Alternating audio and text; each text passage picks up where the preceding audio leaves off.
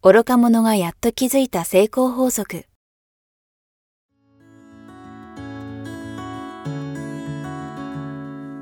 学校に行けない子供たちから、オリンピック選手をはじめとするアスリート、企業経営者、マネージャー、新入社員、メンタルサポーターとして20年間にわたり、講演、研修を行ってきた成田義則が、今と未来を変える人生哲学の話をお届けします。視聴者リスナーからの人生相談にもお答えします。こんにちは早川洋平です。愚か者がやっと気づいた成功法則。成田さん今日もよろしくお願いします。よろしくお願いします。さあ、えーもう4月も下旬になってまいりましたが、えー今日はですね前回に続いてご質問をいただいています、えー人生に役立つ情報収集の方法30歳男性の方からいただいていますえー成田さん、早川さん、こんにちは、えーここ最近はロシアのウクライナ侵攻で情報が飛び交っていると感じます。そうですね。えー玉石混交の情報の中から正しい情報や使える情報を選び取れるようになりたいです。えー成田さんも早川さんも情報に対する角度が高いように見受けられます。普段どのように情報収集されていますか？アドバイスいただけると幸いですということです。はい、ありがとうございます。まあ、ちょっと本当に今ね、戦争が、もうそうですね。一日も早くいや、本当ですね。平和にね、うん収まってほしいですよね。はいはい本当に。いやいやいや、もう映像見るだけでも辛くいや、なってしま胸いますよ痛くなりますよね。胸痛くなります、ね。で、また報道規制なんてね、話もね、ロいやもうシアの方でありますしねもう、。情報はぐちゃぐちゃにね、うん歪められて、はい。あの、歪曲されて、うんえーいろんな情報が飛び交ってますからね、うん情報って難しいですよね。いや、本当なんかちょうど誰かがうまいこと言ってましたけどね、うん昔は火のないところに煙は立たないって言ってましたけど、はい、はい。今そういうね、情報のいろんなフェイクニュースとかも使えば、火のないところに煙どころか山火事も起こせるみたいな。おそうですね。そうだからやっぱりこの方の質問、すごく質問というか悩みね、うんはい本当に何が正しい情報なんだ、どうしたらいいのかっていうことは、やっぱ皆さん切実に感じてると思うんですけどね。です。ね。まず一つ噂を信じちゃいけないようですね。ああ、ありましたね。ありましたねはいはいはい、はい。ヤンオトリンダさんの名曲が。ありました。まあでも人の噂っていうのは、もうはっきり言っていろんなもう勝手に自分の思いで出てくるので。よくね、あるのがね、はいみんな言ってるよって聞いたことありますあります。そのみんな誰よみんな誰？えっ、と、この人とこの人と二人だったりね、三人だったり、ね。あと週刊誌に書いてあったとそう、ね。みんななんてね、はい嘘、そんなことはないんで、はいもう人の噂はまず、まず信じない。あそうですね。そうなのねって聞いとく。はいはい。ね、まずまず一つね。はい僕の場合はですね、とにかく専門家に話を聞くことです。はいはい。はい。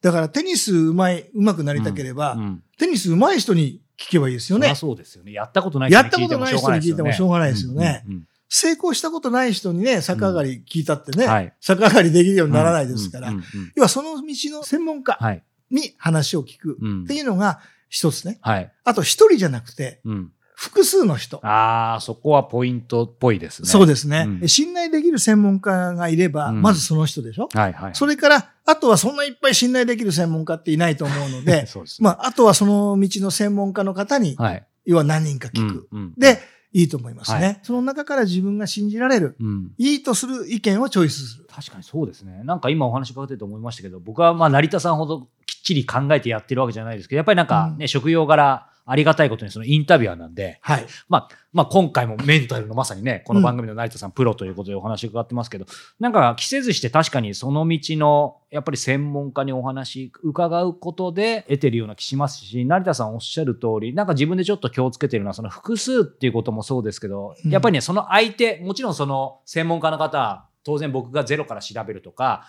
噂よりははるかに角度それこそ高いと思うんですけど、でもその話すらも、もちろんリスペクトして学びつつも、なんか100は鵜呑みにしすぎないで、ちゃんと咀嚼して考える。で、その結果また選択したものが間違ってるかもしれないですけど、そういうことをやっぱり繰り返していくことでしか、本当の意味での見極めってできないのかなっていうのはちょっと思います。そうですね。は一番だ大事なのは鵜呑みにしない。うん。で、世の中には美味しい話いっぱいありますよね。ねうまい話もいっぱいありますよね。はいはまずこれは頭から信じないことですよね。うん。うん。で、騙された人、はい。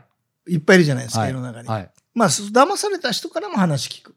なるほど。うん。あ、それはポイントかもしれないですね。大体騙された人って、うんなんで騙されたかってうん、理由も自分で分かってますから、はいはいはい。あ、そうなんだ、うんそこ、そこチェックしなかったから、情報取り違えたんだとかね。はいはいはいはいはい。まあ、いろいろあると思うんですよ。はいはいはい。だからワクチンだってね、はい。打った方がいいとか打たない方がいいとかって もう、はいもう何を信じていいか分かんなくなりますね。確かに確かに確かだに。真面目な人ほど、うん要は子供のためにどどれが一番いい、うん自分の健康のためにどれが一番いい迷いますよね。はいはいはい。で、そうなってしまうと、本当に真実確かに。わからないので、うん自分が何を信じたら後悔しないか。そうですね。これ信じて、もしダメだったらもうしょうがないねって思える、自分なりの決断は一個出しといた方がいいですね。確かに。今おっしゃったように、例えばワクチンの話とっても、ええまあ僕も散々いろいろ取材したりもしましたけど、はいまあ究極のところ誰もわからないっていうのも思いましたし、あとね。やっぱり僕が性格的に100ゼロ白黒はっきりさせたいタイプなんで非常に気をつけなきゃいけないんですけど、ほとんどの世の中の事象って、うんうんまあ起きてる事実はありますけど、うん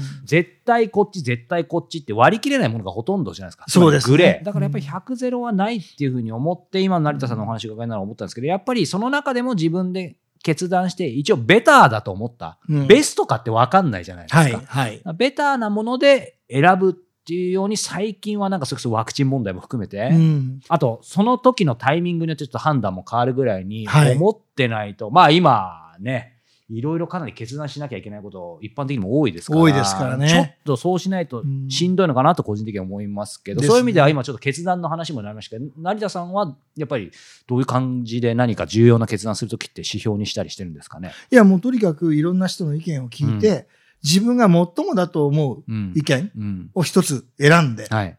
もうそこを決める。うんそれを決めるっていうね。うんうん。もうとにかくいろんな人の意見を聞いて、やっぱり専門家の意見が役に立ちますよね。はいはいはいはい。素人の意見聞いてもしょうがないんで、うん感情だけなんで。確かに。でもなんか思いますよね。なんかいろいろ自分もたくさん失敗してきましたけど、後悔してる失敗としてない失敗があって、うんなんか後悔してる失敗ってやっぱり誰かに言われたから、こうしなよでやって失敗した時は後悔するんですけど、自分で最終的にさっきの話で誰かに言われたんだけど、最後選択肢の中からまあ、これかなと思って、やって失敗したものって、まあ後から振り返ればね、うんこうした方が良かったってありますけれども、ちょっと後悔と違って、やっぱりなんか自分でとにかく決断することって大事ですよね。もうね、自分で選ぶうんってことですよ。ね、福西さんもおっしゃっててましたたよね。はいはいはい、確かに。要はもうとにかく自分で決めろと。うんね、うんやるかやらないか、うん自分で決めるんだ、決断するんだ。まさにそのマインドですよね、はいはいはい。うん自分で決めたら人のせいにならないです。そでもあの人が言ったから私はそれを信じたって言ったら、はその人のせいになっちゃう。う。そうなんですよ。だ誰かについてっちゃいけないんですよ。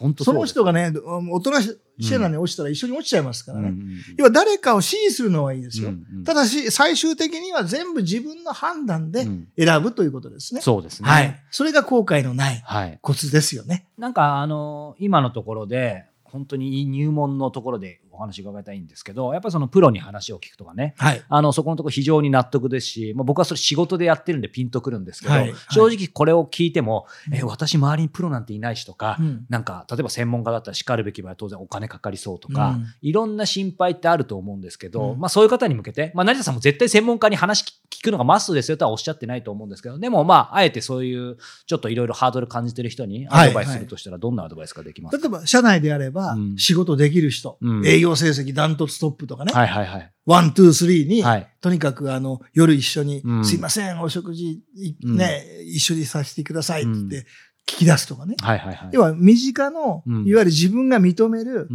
ん尊敬できる人にアドバイスを求める。うんうんうんはいあそうですよね。うんだからいきなりスーパースターに話聞けなくても、はいはい自分の身近のできうる、そうです、そうです。ある意味一番尊敬できる人とか、うんこの人にっていう人になんか、できるとこからでいいわけですよね。す。そうです。うんうんうんうん。あとは、自分の周りにその道のプロがいなければ、はい。その道のプロを知ってる人を、ああ、そうか探すはいまあ、それこそ本物は本物を知るみたいなこともありますしね。はい、わ、かりました。ということで、えーね、まあ今、ウクライナの話もありましたけど、正しく自分でやっぱ決断して、そうですね。うん、ベターなものを選び取るということで、それでまた変わってくるとはい思いますので、はい、ぜひ皆さん実践していきましょう。さあ、えーこの番組では皆様から成田さんへの、えーご質問、ご感想を募集しております。えー詳しくは概要欄をご覧ください。えー成田さん、今日もありがとうございました。ありがとうございました。